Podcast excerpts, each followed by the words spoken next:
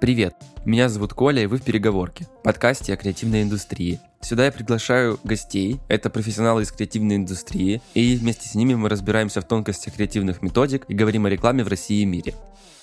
Сегодня в переговорке Василий Лебедев. Василий – руководитель, создатель школы икра и креативной методологии крафт. Сегодня именно о ней мы и будем говорить. Крафт – это методика, которая помогает создавать новые продукты и придумывать сильные рекламные кампании. Например, с помощью нее я разработал концепцию подкаста «Чай с психологом». И в команде мы сделали рекламную кампанию для сервиса «Везет». Компания взяла золото на фестивале G8 в 2019 году. Обсуждая крафт, мы с Василием изобретаем новый формат подкаста, обсуждаем, как придумывать новые идеи для однотипных продуктов и выясняем, как прогресс помогает изобретать новые формы взаимодействия с продуктом.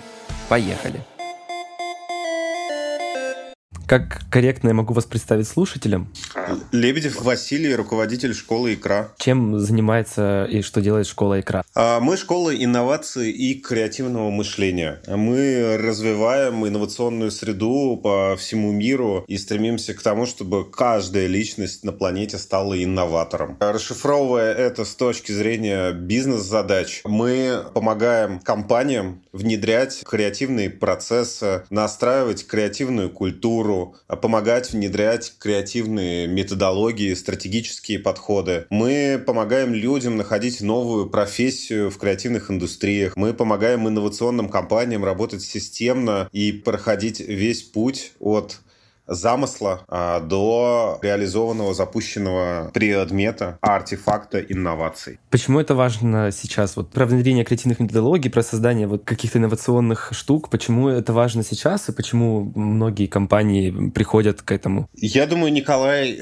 что это важно всегда, а не только сейчас. Это важно было и 500 лет назад, и будет важно через 500 лет. На мой взгляд, если мы посмотрим на системы, которые нас окружают, то эти системы постоянно проходят один и тот же цикл а, младенчества, ю- юности, взросления, стагнации, перерождения в новые системы.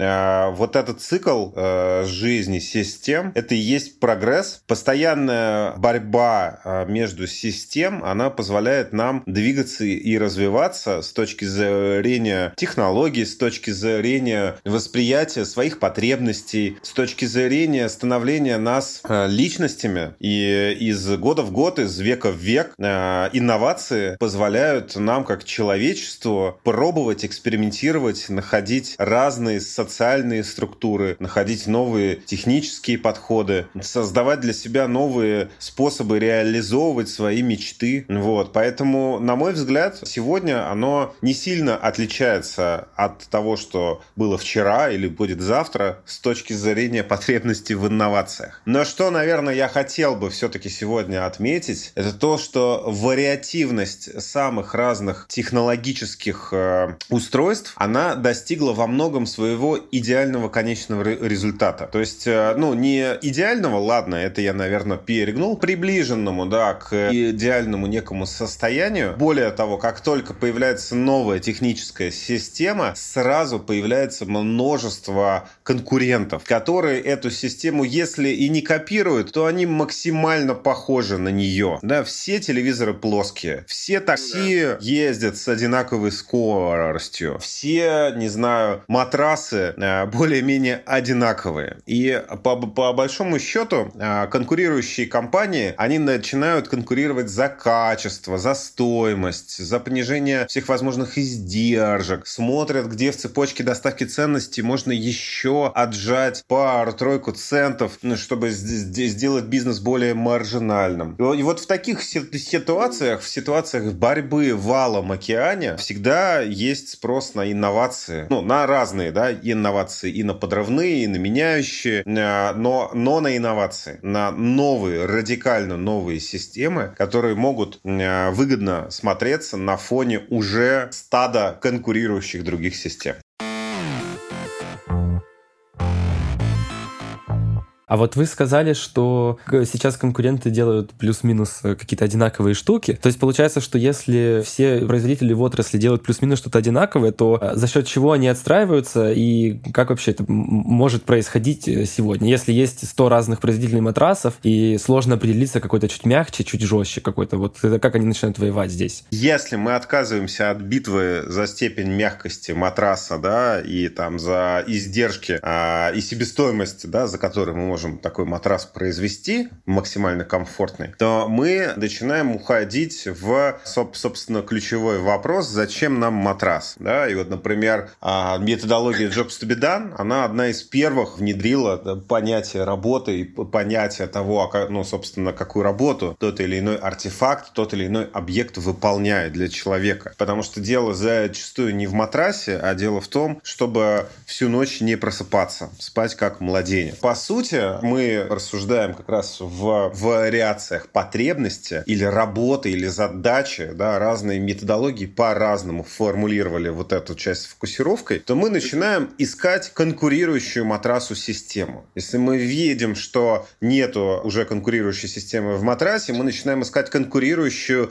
кровати систему, да, то есть мы уходим в над-систему и смотрим, а как вообще можно изменить э, кровать. Если уже и в кроватях мы все переизобрели, но нам, значит, надо думать над способами того, как мы лежим, в принципе, и на чем мы лежим. Вот, и по сути, создатели э, всех объектов для сна, они сегодня начинают уже конкурировать в таком в надсистемном уровне и ищут э, самые разные инновации с точки зрения поведенческих моделей пересматривают само понятие сон, то есть вот если мы уже улучшили матрас настолько, насколько можно, и кровать, и все-все-все, то мы просто переходим к вот этой вот поведенческой модели про сон. Правильно я понимаю? Именно. И здесь мы начинаем сталкиваться уже не с техническими характеристиками или характеристиками непосредственно там предметов и их использования, а мы говорим о социальных моделях. Мы говорим о том, какие отношения выстраиваются между теми, кто спит на кроватях, между теми, кто взаимодействует с кроватями, да, понимаете? Ну, то есть у нас немножко ну абсурдный, конечно, с вами сейчас пример,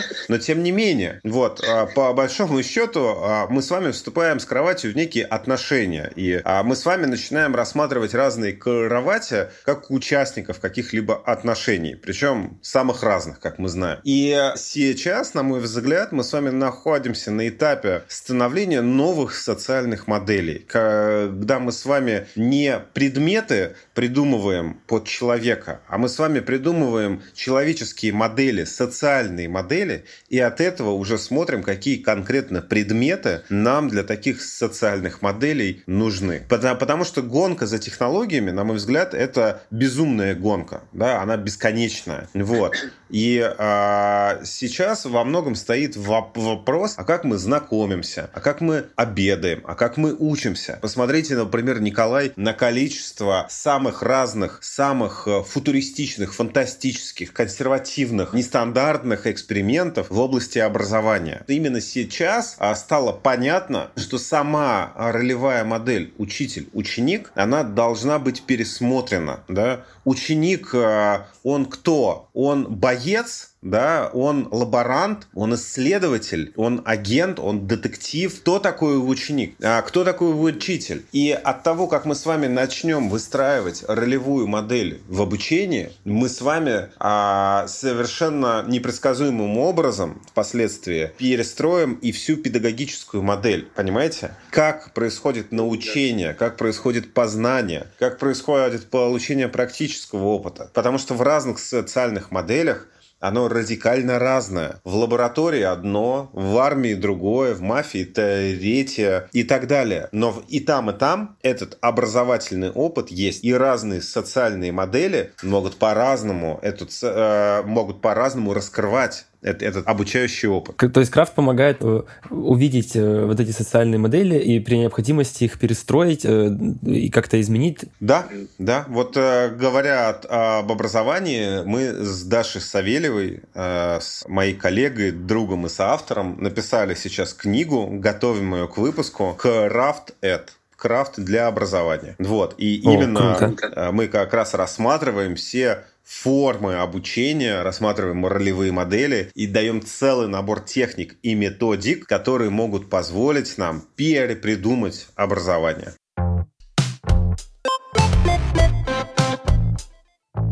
Если возвращаться к крафту, то, то есть мы поняли, что крафт помогает э, искать социальные модели, э, а, то есть не искать, а определять их и э, менять при необходимости. Какие есть внутри него, вот внутри этой методологии инструменты, которые помогают как-то их определять, менять, перестраивать и что-то вообще с ними делать?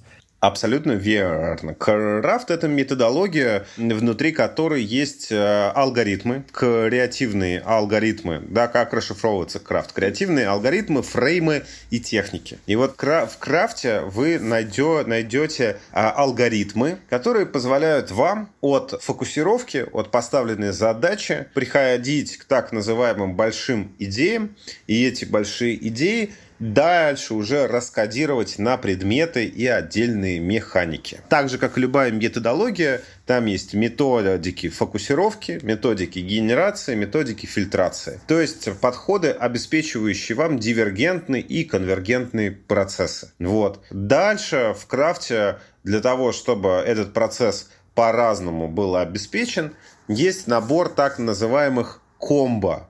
Это связки из методик, которые вы можете использовать от ситуации к ситуации. Мы как раз в книге Крафт разбираем такие самые разные ситуации и кейсы, которые мы обкатали на реальных практических, так сказать, компаниях.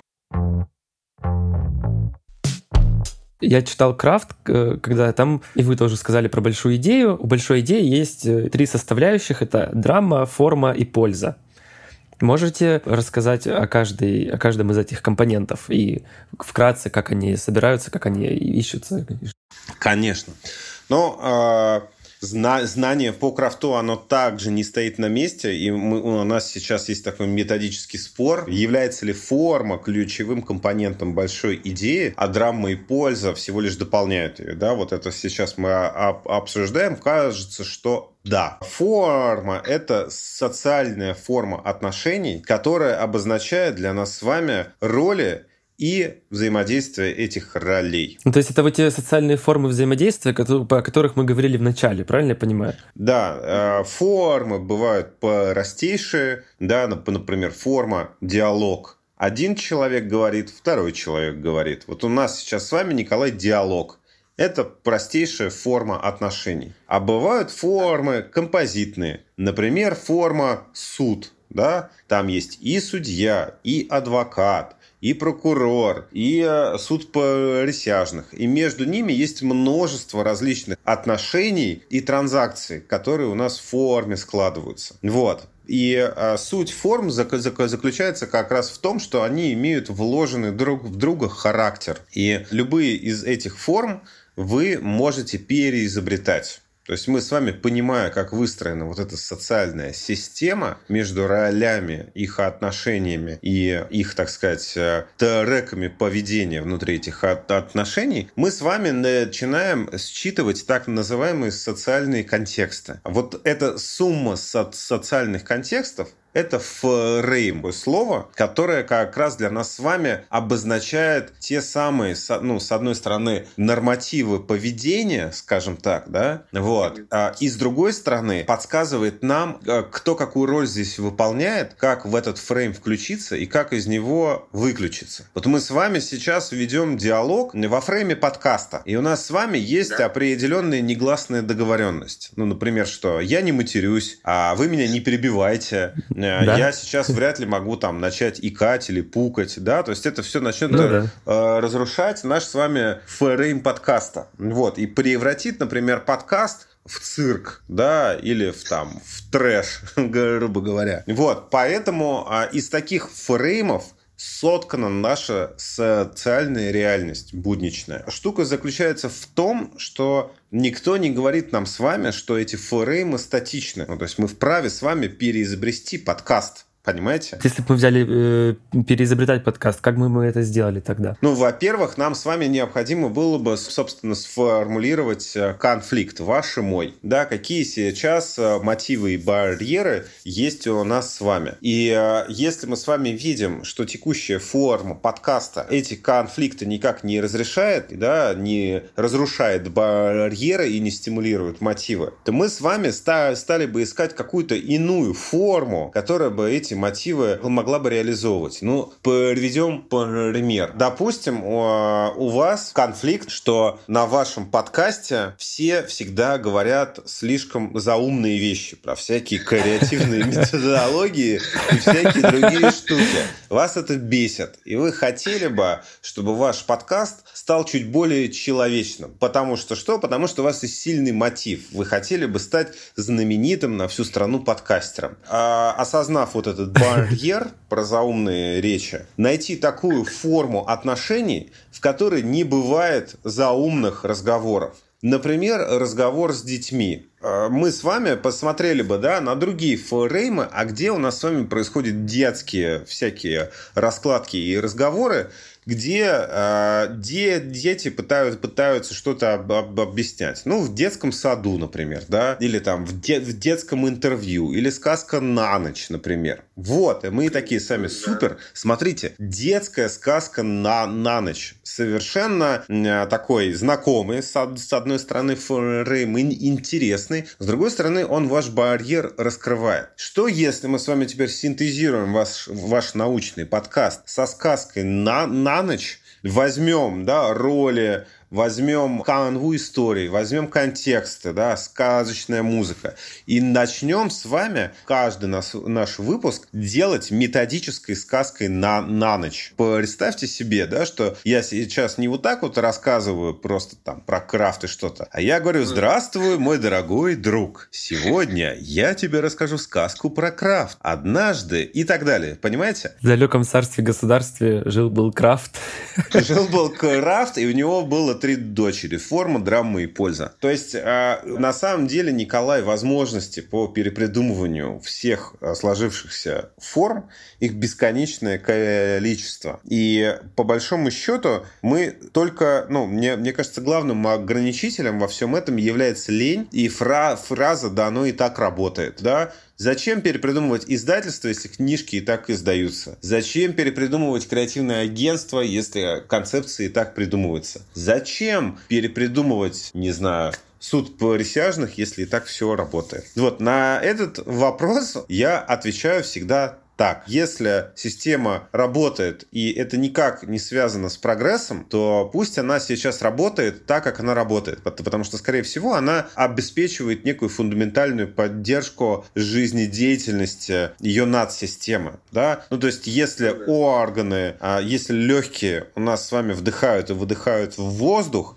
наверное, не стоит с ними начинать экспериментировать, пусть они вдыхают и выдыхают воздух не все системы в мире являются, жив, жив, живут по этим законам. Не все системы в мире являются э, жизнеобеспечивающими. И многие из них живут короткий промежуток времени, и это системы конкурентные, требующие постоянного переизобретения себя. Особенно, когда вы боретесь за кошелек пользователя, да, и с вами борются еще 100 других конкурентов. Вот там уже такой разговор разговор про то, что работает и слава богу, он обычно не подходит. А получается, что социальные формы, о которых вы говорите, да, вот, например, которые не меняются, там издательства, получается, что они будут готовы меняться и как-то переизобретаться только если будет какой-то очень сильный толчок. Стагнация является ключом к трансформации. Вот если вы зарабатываете 100 миллионов рублей, например, вам окей. А если, например, вы начинаете с каждым годом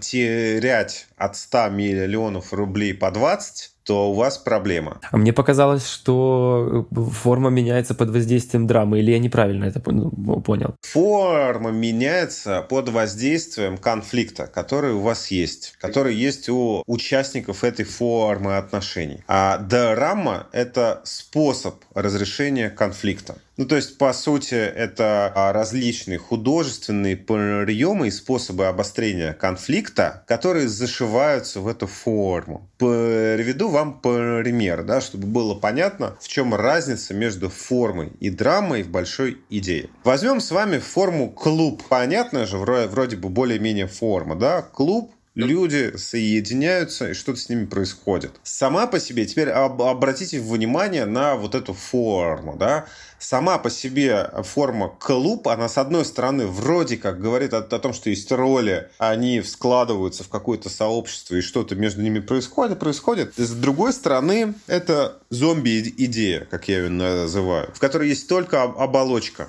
Вот клуб вроде есть, а никакой драмы, которая разрешала бы как раз конфликт, нету. Что мог бы быть за конфликт, например, у участников клуба? Например, я хотел бы с кем-то поделиться наболевшим, то, что меня действительно, ну, у меня на сердце лежит. Но я не хочу называть своего имени, потому что боюсь последствий. Вот это ваш конфликт. И чтобы А-а-а. этот конфликт можно было разрешить, нам необходимо драматизировать исходную форму клуба, вселить душу в клуб. И вы прекрасно знаете ответ на этот конфликт. Анонимный ну, да. клуб, понимаете? Вот анонимный ну, да. клуб это уже идея с драматизацией. У вас есть форма и драма внутри этой идеи. Вот. Но это не обязательно мог бы быть анонимный клуб, понимаете? Это мог бы быть молчаливый клуб, например. Да, все просто молчат, например. Приходят, садятся и в дзене медитируют. Вот. Это мог бы быть виртуальный клуб с аватарами, понимаете, онлайновый. Вот. Поэтому Николай драма, она позволяет разрешить или обострить конфликт, используя те или иные оболочки, те или иные формы отношений.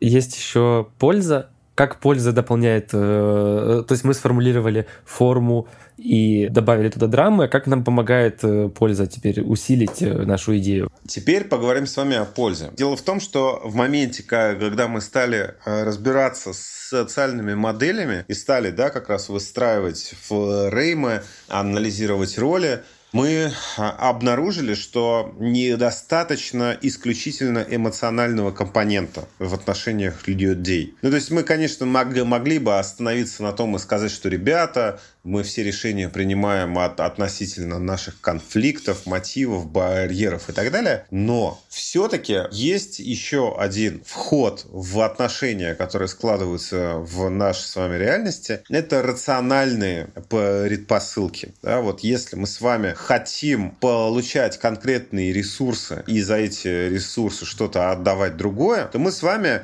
вступаем в рациональные обмены. И эти обмены называются обменами капиталов. То есть вот мы с вами, Николай, выявляемся владельцами множества разных капиталов, которые мы с детства с вами накапливаем и теряем. Это и деньги, и связи, и наш с вами физиологический капитал, и наши навыки, наша репутация, наш, прости меня, политический капитал, административный капитал и культурный капитал. Все эти капиталы мы с тобой обмениваем в процессе нашей жизнедеятельности. Для нас это является, по сути, способом приращивания разных капиталов за счет других капиталов. Поэтому э, понятие пользы, что такое польза? Это способ обмена капиталов. Вот если мы нашли способ обмена и приращивания, я бы даже сюда добавил приращивания капиталов человеку, участнику вот этой формы отношений, то мы создали с тобой полезную большую идею. Понимаешь? Кстати, у меня есть телеграм-канал и инстаграм. В, подчеркивание в переговорке на латинице. И в Инстаграме, и в Телеграме я публикую интересные кейсы для разбора и короткие конспекты по мотивам выпусков. Буду рад вас видеть.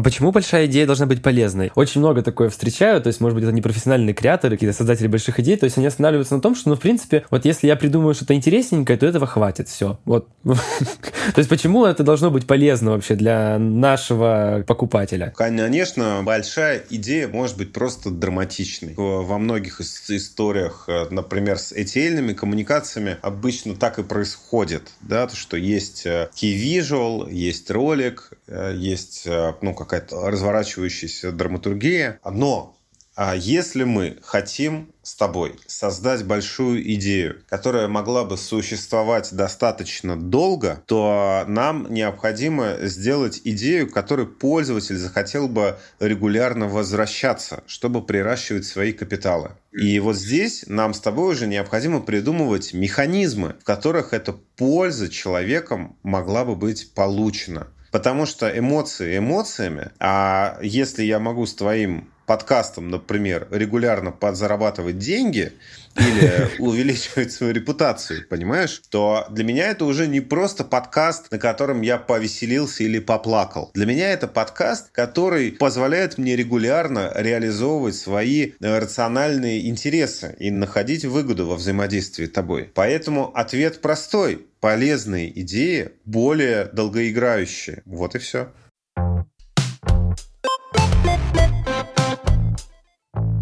Правильно ли я понимаю, что мы с помощью крафта нашему продукту или бренду, для которого мы его используем, мы, мы придаем какое-то человеческое лицо и понятную форму взаимодействия? Я бы так сказал, мы бренду находим роль в жизни человека, Можно ли считать вот методику универсальной для разных задач? Вот меняется ли инструментарий методики, если мы, например, хотим сделать брендинг или, например, создать новый продукт или придумать рекламную кампанию? Конечно же нет, раф не подходит везде. Это было бы преувеличением сказать, что он для всего применим. В первую очередь, рафт, конечно, хорошо работает с Э, задачами, которые позволяют и в которых есть потребность перепридумывания ре ролевой модели. Это раз. Два, в которых есть символ какой-то абстрактный, который тебе необходимо облечь в предметы. Это два. Ну, например, у тебя есть ценность гостеприимства, тебе необходимо гостеприимство внедрить в твой пользовательский опыт. Вот крафт здесь замечательно может помочь. Крафт — это методология, которая может помочь придумать новый продукт через коммуникацию или новый сервис через коммуникацию. То есть пацан сказал, пацан сделал. Это вот об этом. Вот э, в этих задачах крафт подходит идеально. Крафт не подходит для технических изобретений чаще всего, хотя мы ставим ставили себе такую цель научиться придумывать стул от крафта. У нас есть такое прям упражнение, да, если стул, который выстраивает с тобой отношения, как самый секретный стул, например, да, или стул, который позволяет тебе лучше всего мечтать. Что это за стул? Вот, то есть от этого вполне себе неплохо можно начать придумывать, на самом деле, новые ролевые модели. Но все-таки, Николай, это скорее из области экспериментов, а не из области применимости бизнеса. А вот если мы говорим непосредственно про бизнес, то это то, с чего я начал. Да, если у вас есть некая а, модель отношений с вашим пользователем, и вы видите, что все ваши конкуренты используют эту же модель отношений, то вы можете использовать Craft, чтобы находить новые модели, доставляющие вам ценность, и выигрывать конкурентную гонку.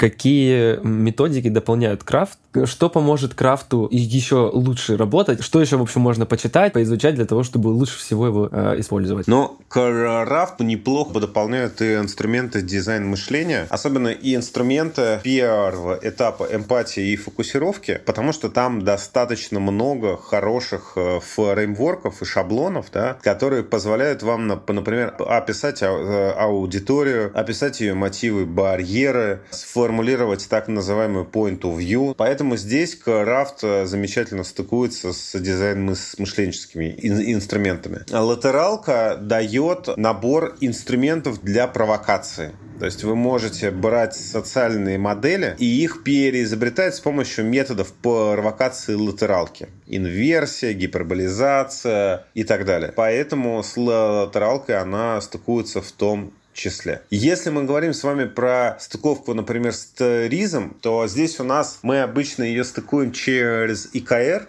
идеальный конечный результат. Здесь можно подумать о том, да, рассуждая как раз в поиске вашей задачи, понять, какой идеальный конечный результат с точки зрения той или иной системы вы хотели бы достичь, и от этого спускаться уже к пониманию ролевой модели. Да, а какая ролевая модель выстраивается с теми или, или, или иными техническими устройствами. Вот.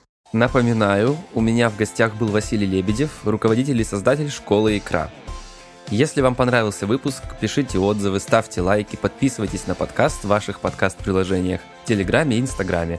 В, подчеркивание, переговорки на латинице. Всем большое спасибо и пока.